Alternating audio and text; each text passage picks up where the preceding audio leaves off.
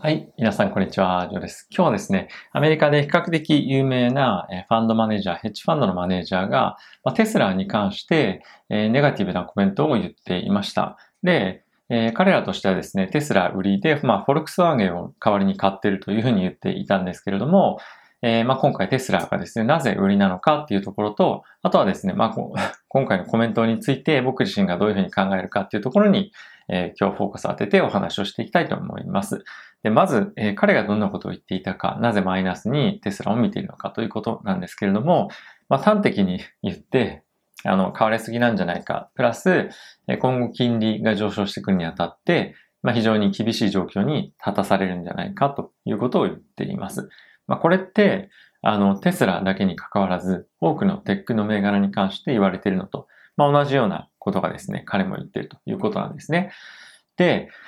えー、特にあのビジネスに対してどうこうとかって言ってるわけではなくて、まあ彼としてもこのテスラに関しては長期で見れば非常にいい銘柄だし、買いなんじゃないかというふうに思っている。ただし、えー、ここ最近のやはり長期金利の上昇っていうところに非常にネガティブに思っていて、まあマクロ的な要因として金利が上がってくるので、えー、下が、あの、テスラとしては、まあ、下がってくるんじゃないかっていうようなことを、まあ、言っていますと。まあ、期間としては、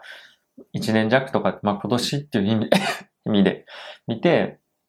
えー、話しているというような状況かなとは思っています。で、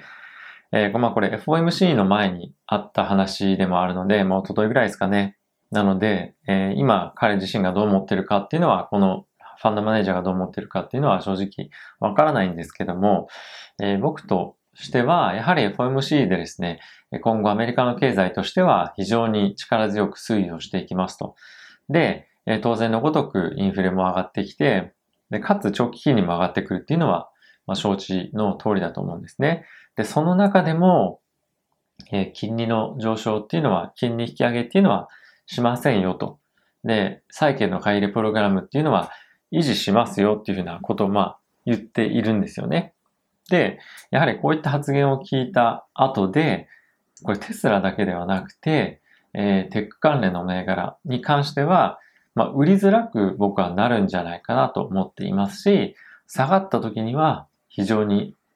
まあ、買いやすくなるんじゃないかなと僕は思っています。なので、テック銘柄、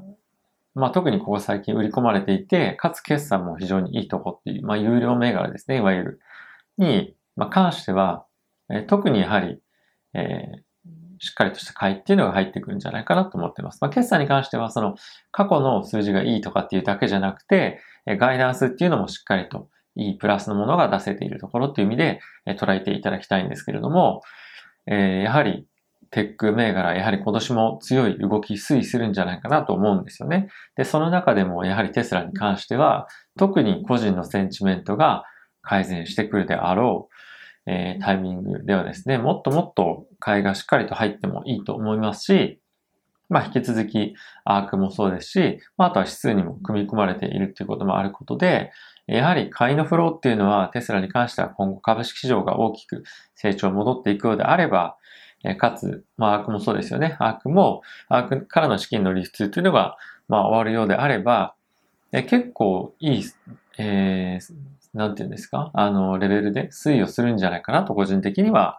えー、思っています。プラス、え、テック銘柄、えー、ハイパーグロースに関しても、もう一度、えー、彼らの番が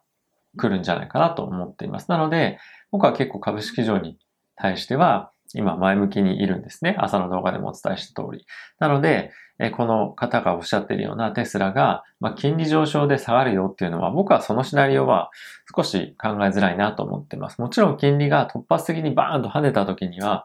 えー、まあ、売りが入る可能性っていうのはあるとは思っているんですけど、えっ、と、今日の FOMC を聞いている 限り、まあ、金利の上昇に関しては、そんなに、まあ、なんていうんですかね、対抗策は必要としていないと。まあ、それに関しては、まあ、どうかな、突発的な金利の上昇については、何か必要があれば対応してほしいなと思いながらも、ただし、低低金利っていうところの維持と、あとは買い入れ、債券買い入れプログラムの維持っていうのは長期で行っていきますと、もう明言しているので、まあ、本当にもうとんでもないぐらい金利が短期で上昇していくっていうのは、特に、まあ、今年っていう意味ではそんなにまあないのかなと個人的には思っています。もちろん2%いったり、いく、いかいく、いかないとかっていうのはあるんですけども、2%いったとしても、まあ、それが、まあ、非常に緩やかに上昇していくのであれば、全然許容範囲かなとは思いますし、そんなに、ね、2%超えたからうわーみたいな感じになるような、もう相場でもないかなと。結構免疫も出てきてると思いますし、えー、ある程度、まあその辺はもうすでに織り込んでいるのかなと個人的には思っています。やはりインフレ率が上昇してきた時ですとか、まあ、金利が上昇して売られるっていう、まあ一つの理由としては利上げが早まってしまうんじゃないか、債券の買い入れプログラムが早期に終わってしまうんじゃないかっていうところの懸念っていうところが一番重要で、金利が上がっているからっていうよりも、まあその金利が上がっている理由がそういった FRB の今後の行動に対して、え、懸念があるっていうところが、まあ、ポイントなので、えー、金利が上がってくるだけっていうところでは、えー、売られづらくなるんじゃないかなと思っています。はい。まあ、あの、テスラ、いろんなタイミングでですね、本当にネガティブな発言をする人が、まあ、多いので、えー、まあ、こういった発言も、まあ、ところどころところで見られるんじゃないかなと、えー、思っています。えー、まあ、あとはですね、まあ、僕に、僕の中ではテスラの一番の、えー、大きなリスクっていうのは、イーロン・マスクの発言とかですね、そういったところだと思うんですね。ビジネスに関しては非常に順調に推移してますし、あとは各国の政府とも非常にうまくやっていますし、まあ、あとはヨーロッパへの進出というところも、えー、徐々にしっかりと足固め、えー、されていると思うんですよね。ドイツへの工場の、えー、完成っていうのも今年も間近かなと思っていますし、あとおそらくなんですが、え、まあ、今年ですかね、あの、新しい工場の発表とかっていうのも出てくると思うんですね。もうインドに進出っていうするっていうのも発表されてますし。なので、えー、あとはですね、そうですね。あとは自動車保険のビジネスとかっていうのも新たに始めるとか、まあ、本当にどんどんどんどん新しいことをやっているので、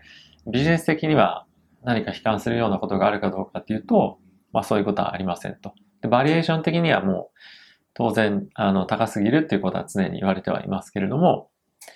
まあ、あの、この業界に関しては、特にイーロン・マスクが経営している会社に関しては期待感が非常に高いので、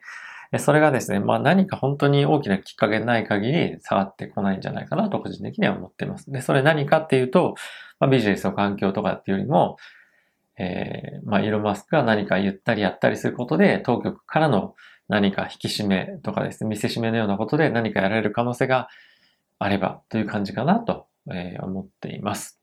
はい。ということで、まあテスラに関してネガティブな発言今まで出てきてますし、これからも出てくるでしょう。およびテックに関しては金利の上昇というところが非常に懸念されるかなと思うんですが、まあ僕個人としては、